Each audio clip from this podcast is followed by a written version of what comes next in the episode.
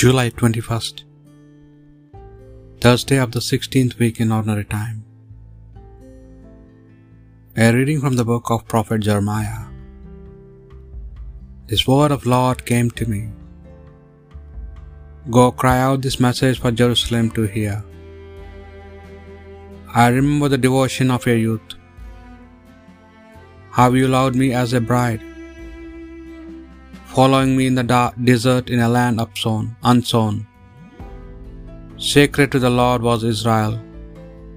The first fruits of his harvest should any pres- presume to partake of them. Evil would befall them, says the Lord. When I brought you into the garden land to eat its good, goodly fruits, you entered and defiled my land. You made my heritage loathsome.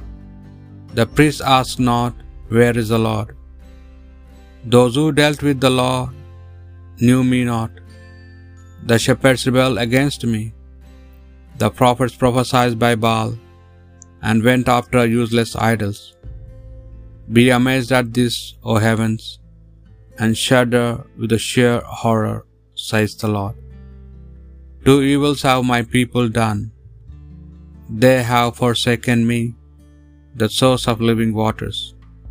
They have dug themselves cisterns, broken cisterns that hold no water. The word of the Lord. With you is the fountain of life, O Lord. O Lord, your mercy reaches to heaven, your faithfulness to the clouds. Your justice is like the mountains of God, your judgments like the mighty deep. With you is the fountain of life, O Lord. How precious is your mercy, O God! The children of men take refuge in the shadow of your wings. They have the fill of the prime gifts of your house. From your delightful stream you give them to drink. With you is the fountain of life, O Lord. For with you is the fountain of life, and in your light we see light. Keep you a mercy towards you, friend, friends, with just defense of the upright of heart. With you is the fountain of life, O Lord. A reading from the Holy Gospel according to St. Matthew. The disciples approached Jesus and said, Why do you speak to the crowd in parables?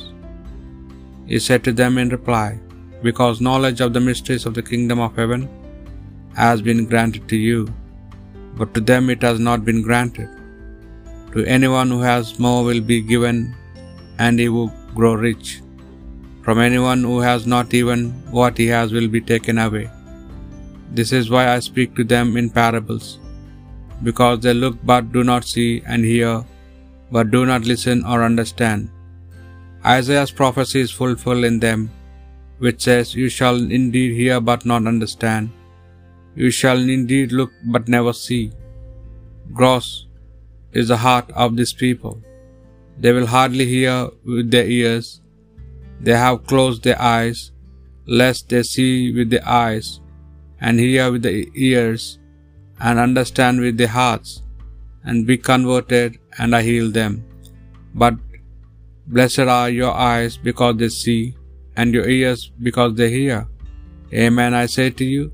Many prophets and righteous people long to see what you see but did not see it, and to hear what you hear but did not hear it. The Gospel of the Lord.